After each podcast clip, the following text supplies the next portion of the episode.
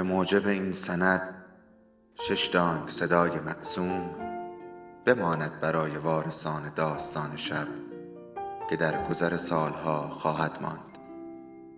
ارادتمند داستان شب.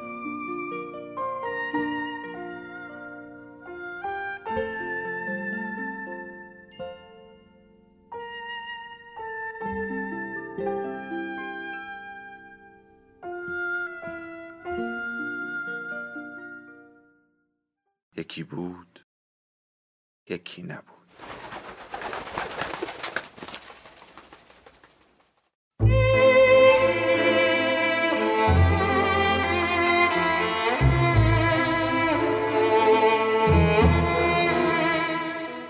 پدر آن دیگری نوشته پرینوش سنیعی فصل چهل و چهار.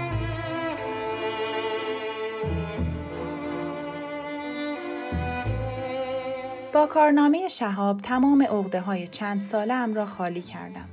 آن را به مادر بزرگ، امو، خلاصه به عالم آدم نشان دادم.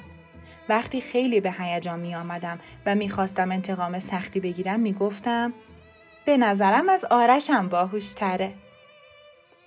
با پیروزی که به دست آورده بودم احساس می کردم که قوی ترم. روحیه بهتری بر خانه حاکم بود. غرور زخم خورده ناصر هم با معدل 20 شهاب ترمیم شد. ولی شهاب هنوز یک کلمه با پدرش حرف نمی‌زد. نمی‌دانم ناصر از این وضع بیشتر عصبانی بود یا غمگین. به هر حال غرورش اجازه نمی‌داد که پیش قدم شود. گویی از این بچه هفت ساله خجالت می‌کشید.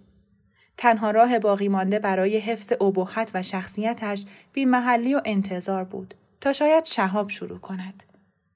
به عنوان جایزه برایش یک دوچرخه قرمز خرید. از دیدن آن بسیار خوشحال شد ولی سعی می کرد شادمانیش را از پدرش پنهان کند و در مقابل او بی تفاوت باشد. از فرصت استفاده کردم و گفتم خب آقا شهاب نمی‌خوای از بابا تشکر کنی؟ ببین چقدر دوستت داره که یه همچین جایزه ای برات خریده؟ خونسرد گفت برا من نخریده برای کارنامه خریده. یعنی چی؟ اصلا معلوم هست چی میگی؟ کارنامه مال توه دیگه چون نمره خوبی گرفتی برات جایزه خریده. می‌دونم واسه نمره هم خریده. من که نمی‌فهمم تو چی میگی. این حرف هم سرم نمیشه. باید ازش تشکر کنی. تا تشکر نکنی نمی‌تونی سوار دوچرخه بشی. فهمیدی؟ مطمئن بودم که همین عمل ناصر رویش تاثیر گذاشته و تا حدودی نرمش کرده است. گذشتن از دوچرخه هم برایش راحت نبود. خیلی زود پذیرفت که برای تشکر بیاید. هرچند که نشان می‌داد که این من هستم که دستش را می‌کشم. سرش را پایین انداخت. جلوی ناصر ایستاد و با آرامترین صدای ممکن گفت متشکرم. او را به طرف پدرش کشیدم و گفتم نه متشکرم. خشک و خالی نمیشه. باید ماچش کنی. بیا جلو. از زیر چشم به ناصر نگاه کرد و به سختی جلو آمد. ناصر هیچ حرکتی نکرد. خونسرد و بی تفاوت نشسته بود. وانمود می کرد که روزنامه می‌خواند و ما را نمی بیند. گویی تشکر کردن و بوسیدن او وظیفه بدیهی شهاب است و برای او هیچ اهمیتی ندارد. دست شهاب در دست من لرزید. لبهایش به هم فشرده شد. احساس مثبتی که با دیدن دوچرخه در او پدید آمده بود با دیدن سردی پدر و ژست فاتحانه او کمرنگ شد. شهاب دستش را کشید می‌خواست فرار کند. ناصر خم نشد. شهاب را بلند کردم و صورتش را به گونه های پدرش چسباندم. رویش را برگردان و برای فرار تقلا کرد. با حرکتی از دستهایم جدا شد و با سرعت از پله ها بالا رفت. ناصر با نگاه سرزنش آمیزی گفت بفرمایید اینم از تشکر گل پسرتون می‌بینی چقدر لجبازه؟ با هرس گفتم آره عین خودت میمونه لجباز و کینه ای.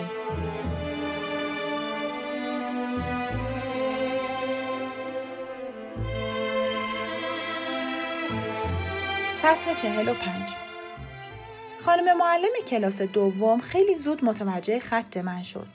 همیشه از آن تعریف می کرد و حتی گاه با شک و تردید می پرسید اینو خودت نوشتی؟ من با غرور سر تکان می دادم و بدون کلامی حرف جلوی چشمانش می نوشتم. خانم معلم به هیجان می آمد. تشویقم می کرد. من هم سعی می کردم بهتر و بهتر بنویسم.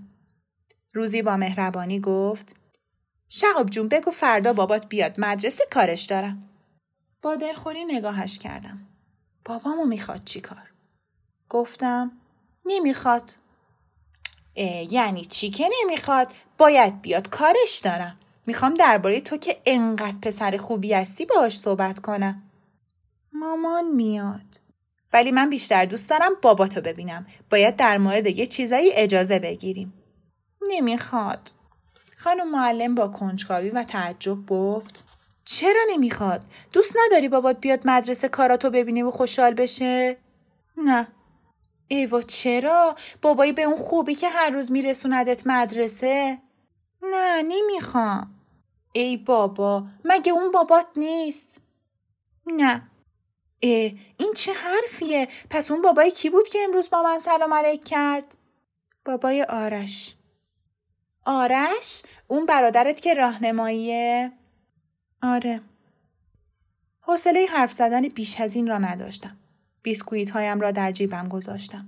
وقتی از در بیرون می‌رفتم خانم معلم هنوز با تعجب نگاهم می کرد. مثل همیشه در حیات مدرسه می پلکیدم و به بازی بچه ها نگاه می کردم. خیلی دوست داشتم من هم با آنها بازی کنم ولی چیزی در درونم مانع می شد. هنوز هم احساس می کردم با آنها فرق دارم. نمی توانستم فراموش کنم که بچه های دیگر باهوشند و من خنگ. مشغول خوردن بیسکویت هایم بودم که نگاه هم به بالای پله هایی افتاد که حیات مدرسه را از ایوان بزرگی که معمولا آقای عطایی نازم و خانم رسولی دستیارش در آن می ایستادند جدا می کرد. معلم کلاس سوم، معلم پارسال خودمان و خانم رسولی آن بالا ایستاده بودند و با دست مرا به هم نشان می‌دادند. پشت پنجره دفتر هم چند نفر از معلم ها به بیرون نگاه می کردند. نگرانی کمرنگی ته دلم را گرفت. سعی کردم در میان بچه ها گم شوم.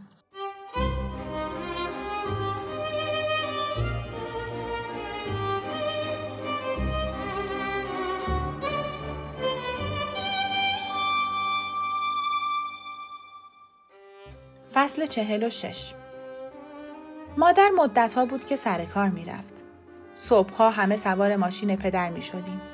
اول به مهد کودک شادی می رفتیم. سر خیابان اصلی مادر پیاده می شد و با سرویس اداره می رفت. بعد آرش را می رساندیم. آخرین نفر هم من بودم که پیاده می شدم. آن روز مادر از ماشین پیاده نشد. فکر کردم حتما جای دیگری می رود و اهمیتی ندادم. پدر از چیزی دلخور بود ولی این تازگی نداشت. پس از پیاده شدن آرش بالاخره به حرف آمد و به مادر گفت خب ازش بپرس چیکار کرده که ما رو با این اصرار خواستن؟ من بدبخت هزار تا کار دارم. امروز جلسه داشتم. هیس. حالا یه کاری دارن دیگه. چرا اینقدر شلوغش می‌کنی؟ نیم ساعتم دیر بشه آسمون به زمین نمیاد. حالا نمی‌شد تو تنها بری؟ والا اونا ظاهرا با تو کار دارن. من گفتم تو گرفتاری من میام. ولی آقای مدیر گفت یا با هم بیاید یا آقای مختاری تنها. تازه فهمیدم که آنها به مدرسه من میآیند. دلواپس شدم. در دفتر مدرسه هر سه نفر مثل بچه های گناهکار ایستادیم. به نظرم آمد که مامان و بابای آرش هم به اندازه من ترسیدند.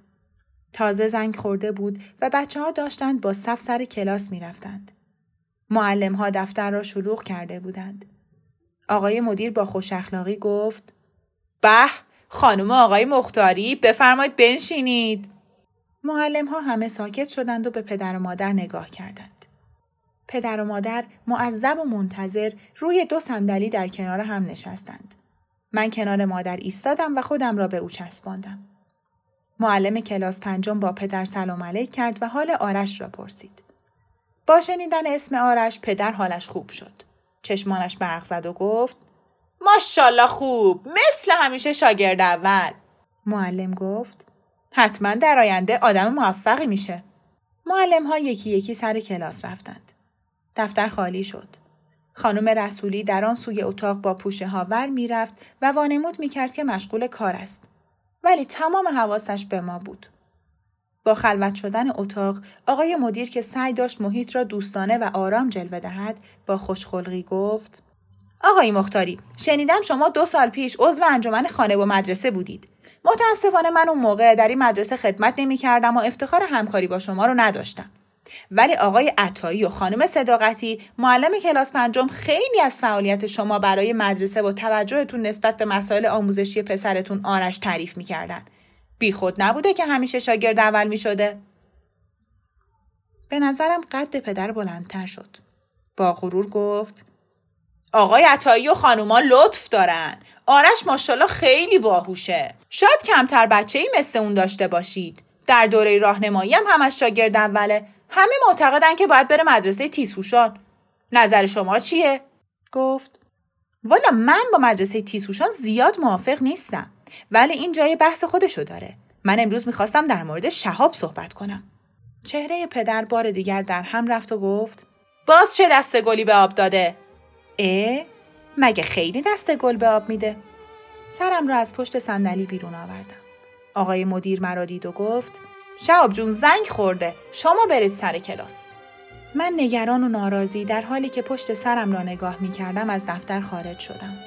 اسی گفت کاش که تا آخرش پشت صندلی قایم می شدیم که ما رو نمی‌دید.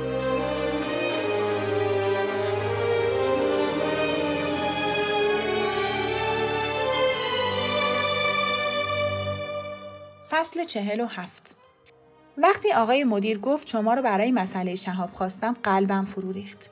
ناصر گفت باز چه دست گلی به آب داده؟ مدیر بل گرفت و پرسید چطور مگه؟ زیاد دست گل به آب میده؟ من پریدم وسط و گفتم ولی من مرتب با معلمش در تماسم. می‌گفتم بچه خوبیه و هیچ شکایتی ازش نداشتن. بله بچه خوبیه ولی ظاهرا خیلی خجالتیه. به سختی با اطرافیان رابطه برقرار می‌کنه.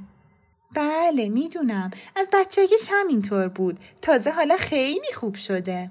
عجب. البته حقم داره. با شرایطی که اون تو خونه داره بایدم کم حرف و خجالتی باشه. ناصر با اخم گفت چه شرایطی؟ اون توی خونه هیچی کم نداره. ما تمام زندگیمون رو وقف این بچه ها کردیم. دیگه چی کار باید می‌کردیم که نکردیم؟ برای همین حرف نزدنش می‌دونید چند هزار تا دکتر بردیمش؟ مدیر گفت منظور من مسائل مادی نیست. مسائل عاطفی و انسانیه. ناصر گفت یعنی برخلاف انسانیت با این بچه رفتار شده کم بهش رسیدیم. مادرش که انقدر لوسش کرده که نه تنها من بلکه هیچ کس توی فامیل جرأت نداره بگه بالای چشش ابروه. ناراحت نشید آقای مختاری. چرا جبهه می‌گیرید؟ من برای شما و انسانیتتون خیلی هم احترام قائلم. ولی کاش قدری هم به روحیش توجه می‌کردید. البته می‌دونم که توجه می‌کنید ولی خب گویا گاهی از دستتون در میره. بین اون و بچه های خودتون کمی فرق می‌ذارید. شما می‌دونید بچه ها خیلی حساسن چیزایی رو می‌بینن که ما تصورش هم نمی کنیم. من خودم رو مسئول دونستم که در این مورد گوش زدی بکنم. این وظیفه منه. من و ناصر ما تو متحیر به آقای مدیر نگاه می‌کردیم. ناصر با ناراحتی گفت ببخشید ولی من اصلا متوجه حرفای شما نشدم. گفتید بین اون و بچه های خودم فرق می‌ذارم؟ یعنی چی؟ شما خودتون می‌فهمید چی میگید؟ مدیر گفت واقعا ببخشید. می‌دونم که دوست ندارید در این مورد حرفی زده بشه ولی ما هم محرمیم. باید همه چیز رو در مورد بچه ها بدونیم تا بتونیم به موقع کمکشون کنیم. در چه مورد؟ در مورد شهاب. اون به خوبی می‌دونه که بچه شما نیست. ناصر عین لبو سرخ شد. هاج واج به مدیر نگاه کرد. من موضوع را تا حدی حدس زدم. گفتم خودش چیزی گفته؟ بله. ناصر لبهایش را به هم فشرد. رو به من کرد و گفت اینا چی میگن؟ منم درست نمی‌فهمم. البته حدسایی می‌زنم ولی فکر نمی‌کردم موضوع از نظر شهاب تا این حد جدی باشه که به غریبه ها هم بگه. کدوم موضوع؟ به منم بگو بفهمم. ولی من خودم مطمئن نبودم. رو به مدیر کردم و گفتم لطفا درست بگید چی شده؟ شما چطور به این نتیجه رسیدید؟ والا خودش به معلمش گفته. ناصر لحظه به لحظه عصبانی تر می شد. با صدای بلند گفت آقا این حرفا چیه؟ من برای اینکه او ساکت شود گفتم آقا ایشون شوهر بنده و پدر آرش و شهاب و دخترم شادیه. هیچ موضوع خاص و غیرادی هم وجود نداره. صحیح نیست که به خاطر حرف یه بچه همه ای ما رو زیر سوال ببرید. چرا از خودم نپرسیدید؟ مدیر منمن کنان گفت ما, ما که باور نکردیم. ولی دروغ می‌گفت. شما رو برای همین خواستم. این بچه مدعیه که این آقا بابای آرش و بابای اون نیست. ما هم دیدیم که باید شما رو در جریان مسئله قرار بدیم. بالاخره مهمه که شما بدونید این بچه چطور فکر می‌کنه و چه احساسی نسبت به پدر مادرش داره. الان میگم خانم معلمشون بیان خودشون توضیح بدن. خانم نازم که آن طرف اتاق نشسته بود و دیگر وانمود نمی‌کرد که مشغول کار است احساس کردم فضولی نقش موثرتری در این احضار به ظاهر دلسوزانه داشته است. ناصر داشت دیوانه می‌شد گفت اون میگه من باباش نیستم؟ متاسفانه بله. در اتاق باز شد و خانم معلم وارد شد. من نتوانستم جواب سلامش را بدهم. بی مقدمه گفتم خانم کمالی لطفا درست بگید. شهاب به شما چی گفته؟ اگه ممکنه جریان رو از اول و دقیق تعریف کنید.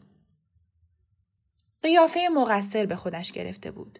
با دست باچگی گفت راستش من می‌خواستم شما رو ببینم که اگه موافقت کنید یه جایزه برای شهاب تهیه کنیم. می‌دونید که مدرسه از این بودجه ها نداره. معمولا پدر مادر خودشون جایزه می‌خرن و ما سر صف بچه ها میدیم.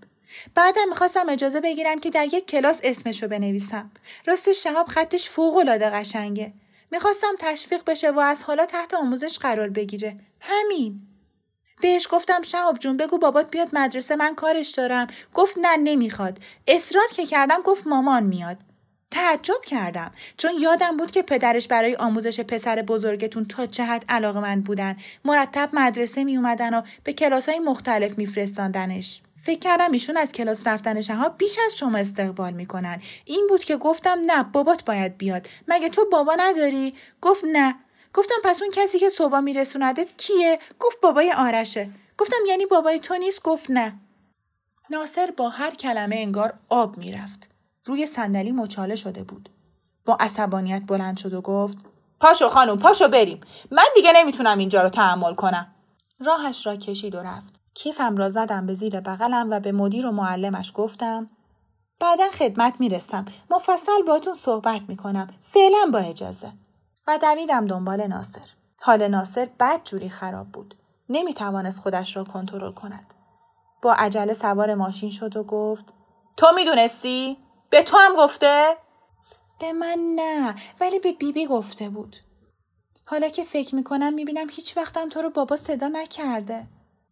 شما چیکار کردید که این بچه همچین نظری نسبت به من پیدا کرده؟ ما چیکار کردیم؟ از خودت بپرس. تو چیکار کردی که این بچه نمی‌تونه تو رو به عنوان پدر بپذیره؟ چیکار کردم؟ بگو چیکار نکردم من احمق این همه قصهشو خوردم این همه خرجش کردم داشتم خودم رو میکشتم پول جمع کنم برای معالجه ببرمش خارج اینم دستمزدم اصلا اون مخصوصا این کارا رو می‌کنه می‌خواد منو بچزونه تا حالا که حرف نمی‌زد و لال بود. خودمون رو به زمین و زمان زدیم درست شه. چقدر دوا و دکتر بردیم. ولی بعدا معلوم شد که آقا از لج ما حرف نمی‌زده. حالا هم که حرف می‌زنه این مزخرفاتو میگه. این بابای من نیست. به درک. منم هیچ وقت آرزوی همچین طول سگی نداشتم. بابای من کس دیگه است. آره لابد همون بابای کوفتیه که پیداش کرده بود. یادت چجوری از لج من می‌رفت بغلش؟ می‌خواست منو بسوزونه. آرزو به دلمون موند. یه بار با ما هم حرف بزنه و بابا صدامون کنه. صدایش لرزید و برای اینکه من اشکش را نبینم رویش را برگرداند. ناصر جون اون فقط یه بچه هشت ساله است. آره ولی بزرگترین دشمن منه. هیچکس مثل اون نمی‌تونه عذابم بده. تو باید سعی کنی درکش کنی. باید باش صبور باشی. باید بفهمی چرا اینطوری فکر می‌کنه. شاید به اندازه کافی بهش محبت نکردی. فکر نمی کنی بهش بی توجه بودی؟ چی میگی؟ کجا بی توجه بودم؟ تمام زندگی ما تحت شوهای این بچه بوده. آرش و شادی که مشکلی نداشتن. فقط این بود که فکر و خیالش ناراحتمون می‌کرد. حالا هم چیزی نشده که بچه است دیگه. یه چیزی گفته. چطور ناراحت نشم؟ مردم بابا ندارن دروغکی میگن بابا داریم. ما سر ما رو گنده وایستادیم مثل نوکر براشون جون می‌کنیم. مواظبیم آب توی دلشون تکون نخوره. از خودمون می‌زنیم می‌ذاریم دهن اینا. اون وقت بچه‌مون میره به همه میگه بابا ندارم. اون بابای من نیست. نمی‌دونی تا کجا میسوزه. و دوباره گریهش گرفت.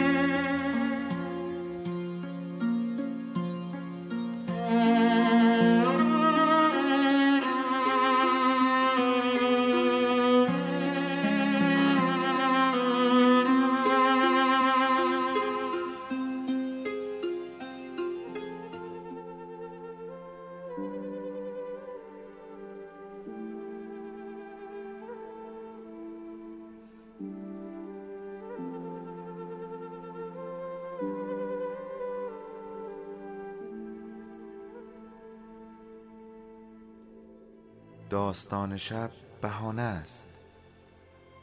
برای با هم بودن دور هم نشستن شنیده شدن.